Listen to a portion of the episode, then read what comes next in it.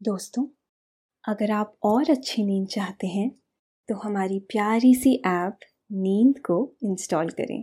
इस ऐप पर आपको एक्सक्लूसिव स्लीप स्टोरीज मिलेंगी। इंस्टॉल करने के लिए आप हमारी वेबसाइट नींद डॉट ऐप पर ज़रूर आइए। नमस्कार, मैं हूँ मनप्रीत।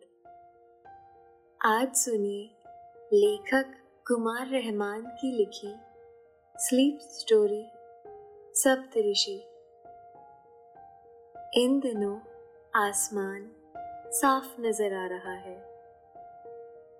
यही वजह है कि रात में तारों की चमक भी बढ़ जाती है। उत्तरी छोर पर रात के वक्त देखिए सात तारों का एक समूह नज़र आता है यही है हमारे सप्त ऋषि तारे। हमेशा साथ साथ एक साथ चमकते हुए। महीने के हिसाब से इनके स्थान में थोड़ा परिवर्तन आ जाता है। इन दिनों भादों का महीना चल रहा है। इस वक्त यह ज़्यादा चमकदार नज़र आते हैं। इन तारों का नाम देश के सात महान ऋषियों के नाम पर रखा गया है। अगर इन्हें एक काल्पनिक रेखा से जोड़ा जाए तो यूँ लगता है जैसे कोई पतंग सी तनी है। इसका आखिरी छोर ध्रुव तारे तक जाता है। वैसे भी सप्त ऋषियों का ध्रुव से पुराना नाता है। इन सप्तऋषि तारे और ध्रुव से संबंध के बारे में हम और भी बातें करेंगे।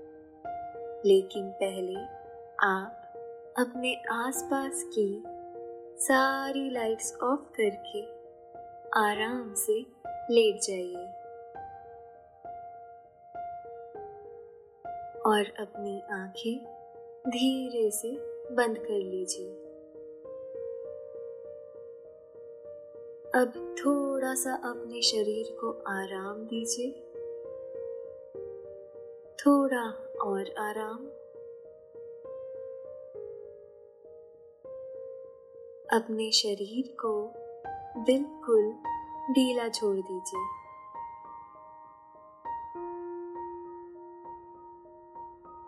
कोई टेंशन नहीं। कोई तनाव नहीं।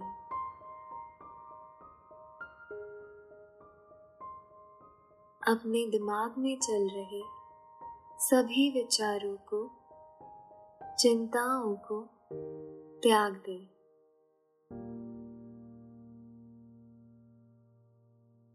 एक शांति सी महसूस करें। सब नेगेटिव पॉजिटिव विचारों को धीरे धीरे निकाल दे।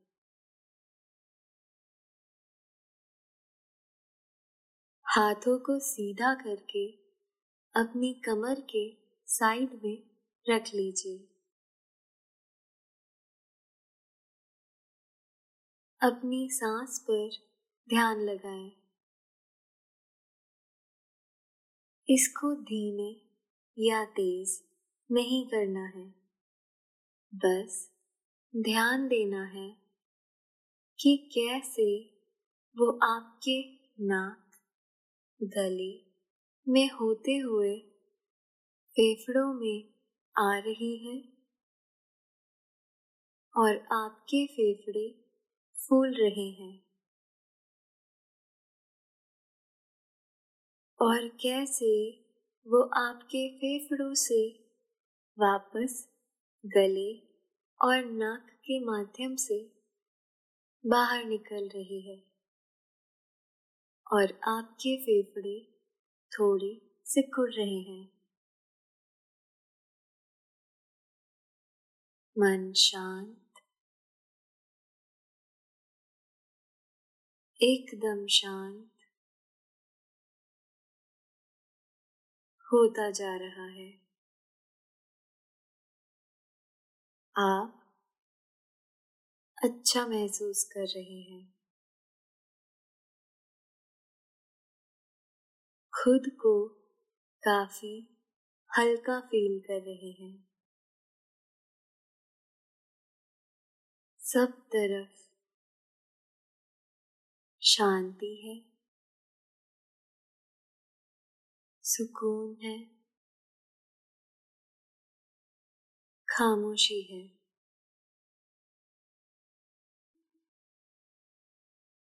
रात के वक्त तारों से भरा आसमान देखिए। एक विस्तृत और विशाल आकाश, जिसका कोई और छोर नहीं है। दिन में नीला सा नज़र आने वाला यह आकाश रात में किसी काले जरी वाले शामियाने जैसा नज़र आने लगता है। यह धरती पर दूर दूर तक छाया हुआ सा लगता है। इसे रात में गौर से देखिए। यूँ लगता है जैसे धरती माँ की गोद में बैठे आपको यह आकाश अपनी बाहों में भर लेना चाहता है। स्नेह और अधिकार के साथ। कहते भी हैं, धरती माँ होती है और आकाश पिता। इस आकाश से मानव का रिश्ता उतना ही पुराना है जितना धरती माँ से। धरती माँ अगर हमें आसरा देती है तो आकाश हमें स्नेह देता है। सूर्य की किरणों के रूप में, बारिश के रूप में, ओस के रूप में, और रात में चाँद और तारों के रूप में। यह जो तारे हैं ना, इनसे भी हमारा नाता चाँद जैसा ही है। बस यह जरा दूर है। और इन्हें आप नामों से जरा कम ही पहचानते हैं। कुछ कुछ तारे ऐसे हैं जिनसे सचमुच नाता है। और उनके नाम भी हैं। उत्तर दिशा की तरफ़ देखिए। यहाँ सात तारे नज़र आते हैं। इन्हें ही सप्त ऋषि तारे कहते हैं। सप्त ऋषि तारामंडल। बाकी तारे तो टिमटिमाते लगते हैं। जैसे इनकी रोशनी हवा से झिलमिल कर रही हो। लेकिन सप्तऋषि तारे खूब चमकदार नज़र आते हैं। सप्तऋषि तारा मंडल को आप आसमान में आसानी से देख सकते हैं। यह तारा मंडल साल के अलग अलग महीनों में अलग अलग जगह दिखाई देता है। इसे फागुन और चैत के महीने से लेकर सावन और भादों के मास तक गगन में सात तारों के समूह के रूप में आप देख सकते हैं। यह तारा मंडल रात में उत्तरी छोर पर चमकता हुआ दिखाई देता है। पतझड़ और सर्दियों के मौसम में यह जरा नीचे क्षितिज के पास पहुँच जाता है। यूँ लगता है जैसे यह भी सर्दी से बचने के लिए थोड़ा सा नीचे सरक जाता है। थोड़ी सी गर्मी की चाहत में। इन चमकदार तारों को आप एक बार देखेंगे तो आसानी से पहचान लेंगे। इस तरह से आप इसे आसानी से याद रख सकते हैं। रात में यह इतने स्पष्ट नज़र आते हैं कि पुराने वक्त में अक्सर गाँव कस्बों के लोग रात में रास्ता भटकने पर इन तारों के ज़रिए ही दिशाओं को समझ जाते थे और अपनी मंजिल तक पहुँच जाते थे। इन दिनों भादों का महीना चल रहा है। सप्त ऋषि तारा मंडल को आप आसानी से उत्तर दिशा में देख सकते हैं। बारिश की वजह से इन दिनों हवा में धूल और धुएँ के कण नहीं है। इसलिए यह खूब चमकते हुए से दिखाई देंगे। सप्त ऋषि तारा मंडल के सातों तारों को अगर काल्पनिक रेखा से जोड़ा जाए तो यूँ लगता है, मानो आसमान में एक पतंग तनी हुई है। इसकी डोर ध्रुव तारे तक जाती है। वैसे भी ध्रुव से सप्त ऋषियों का गहरा संबंध है। कहते हैं, जब बालक ध्रुव अपनी विमाता से नाराज़ होकर महल से जंगल पहुँचे थे तो वहाँ उन्हें सप्तऋषि मिले थे।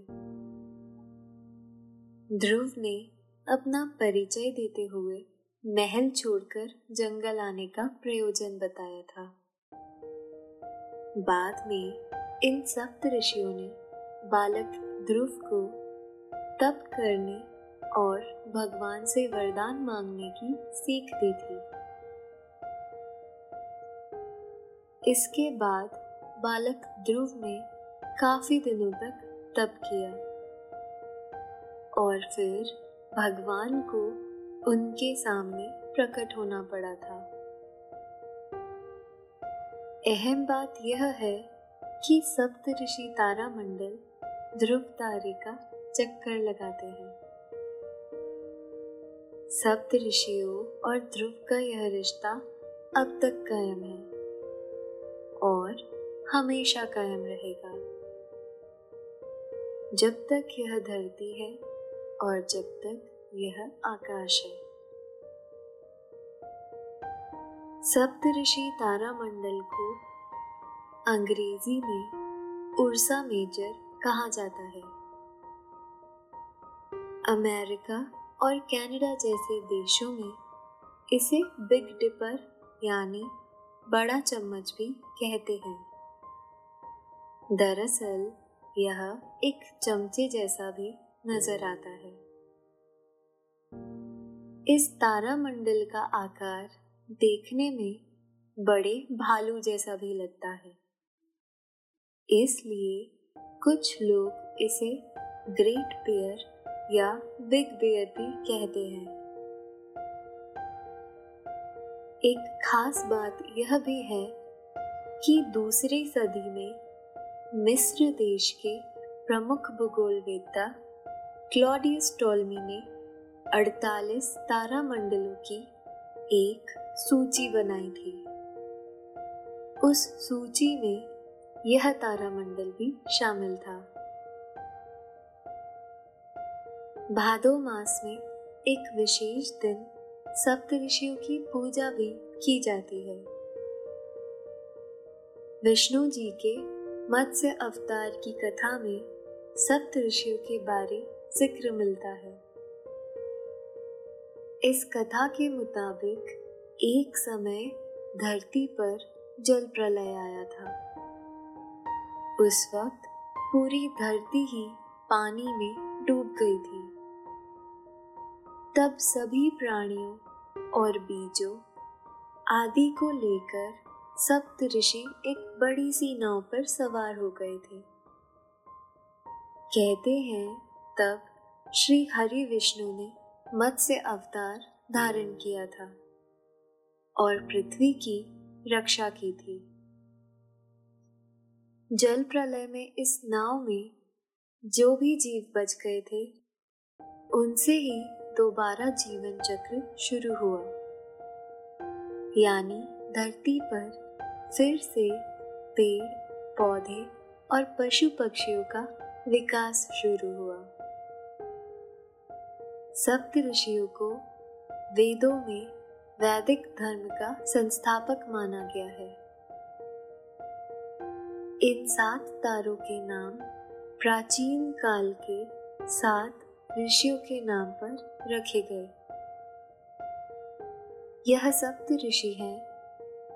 ऋषि वशिष्ठ, ऋषि विश्वामित्र, ऋषि शौनक, ऋषि वामदेव, ऋषि अत्रि ऋषि भारद्वाज ऋषि कर्ण कहते हैं, सप्त ऋषियों ने ही भगवान शिव के साथ मिलकर योग की खोज की थी।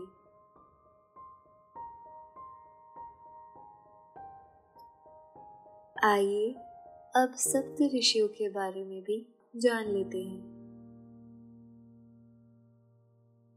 ऋषि वशिष्ठ राजा दशरथ के कुल गुरु थे। वह राजा दशरथ के चारों बेटों के भी गुरु थे।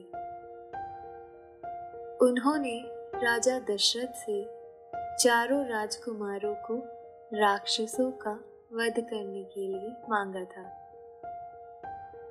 वशिष्ठ वैदिक काल के प्रमुख ऋषि माने जाते हैं। एक बार ऋषि विश्वामित्र वशिष्ठ के आश्रम में आए।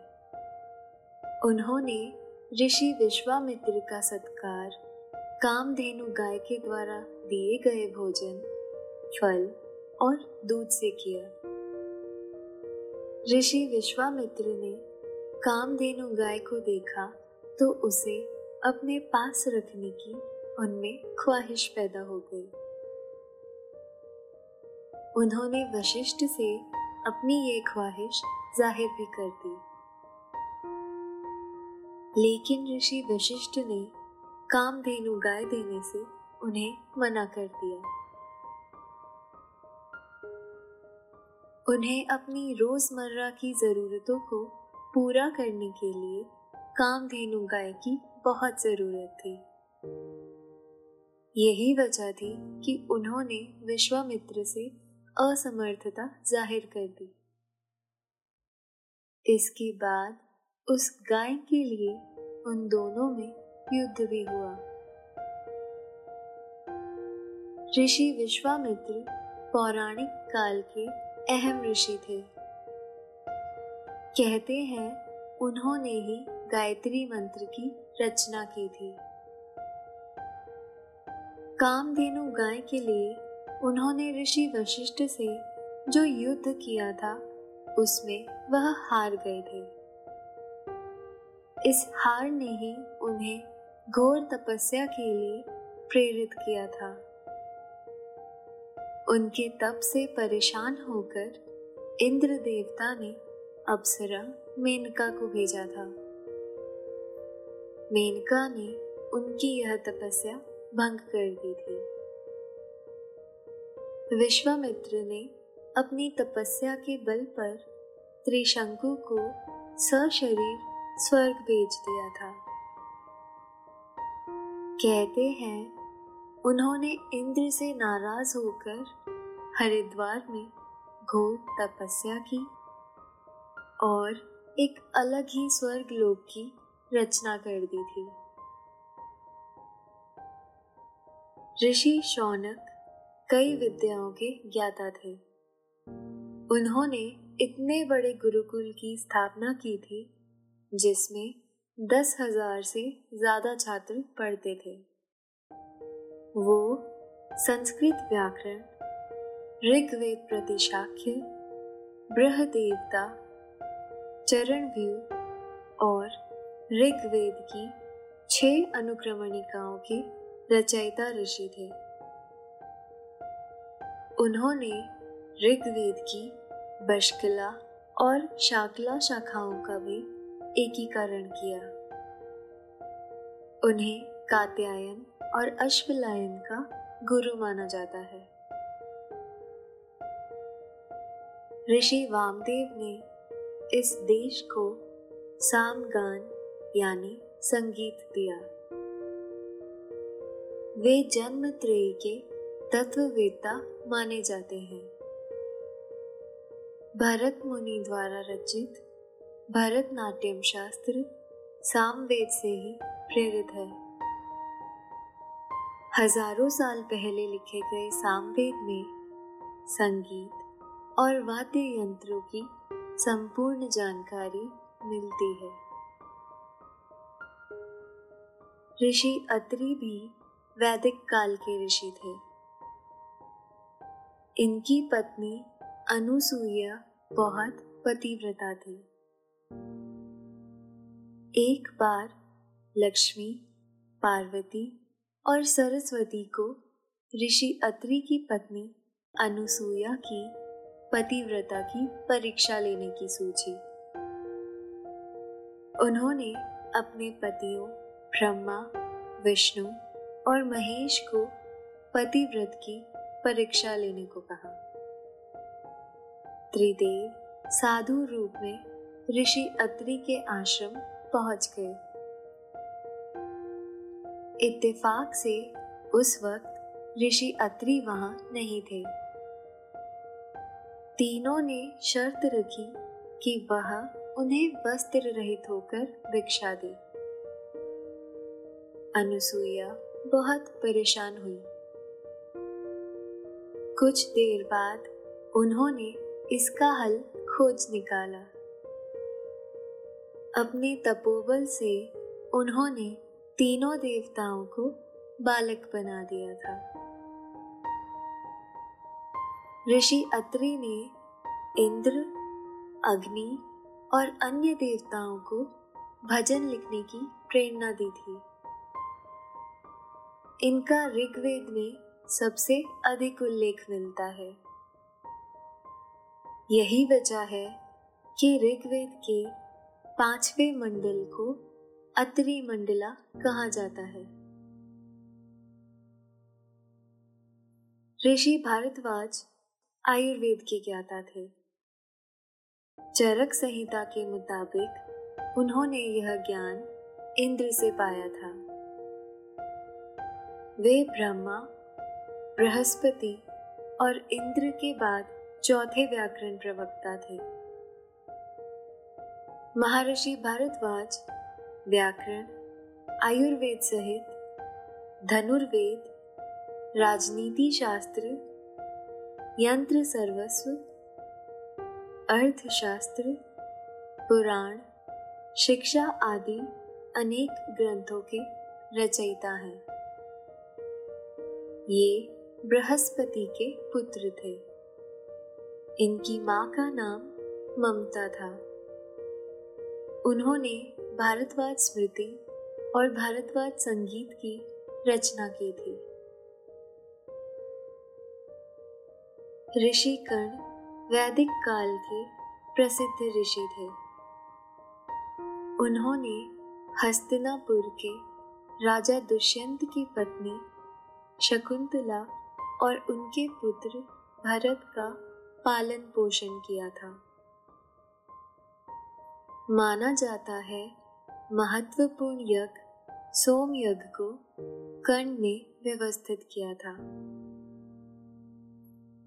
सोनभद्र में जिला मुख्यालय से आठ किलोमीटर की दूरी पर कैमर श्रृंखला के शीर्ष स्थल पर स्थित कर्ण ऋषि की तपस्थली है। जो कंडाकोट नाम से जानी पहचानी जाती है। आसमान पर चमकते सप्त ऋषि तारों को आपने देख लिया।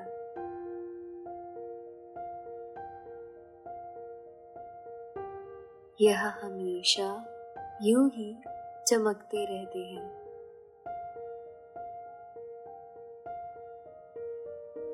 आपने रात में इन्हें जी भर के देखा और इनके बारे में जान भी लिया।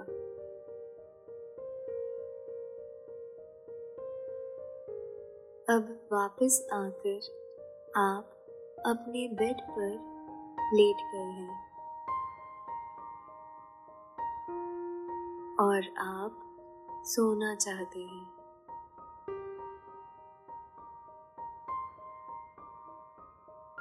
आपने अपनी आँखों को बंद कर लिया है।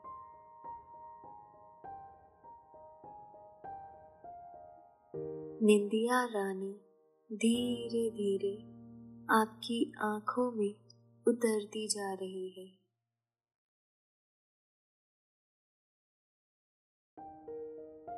आप आहिस्ता आहिस्ता नींद की आगोश में समाते जा रहे हैं। समाते जा रहे हैं।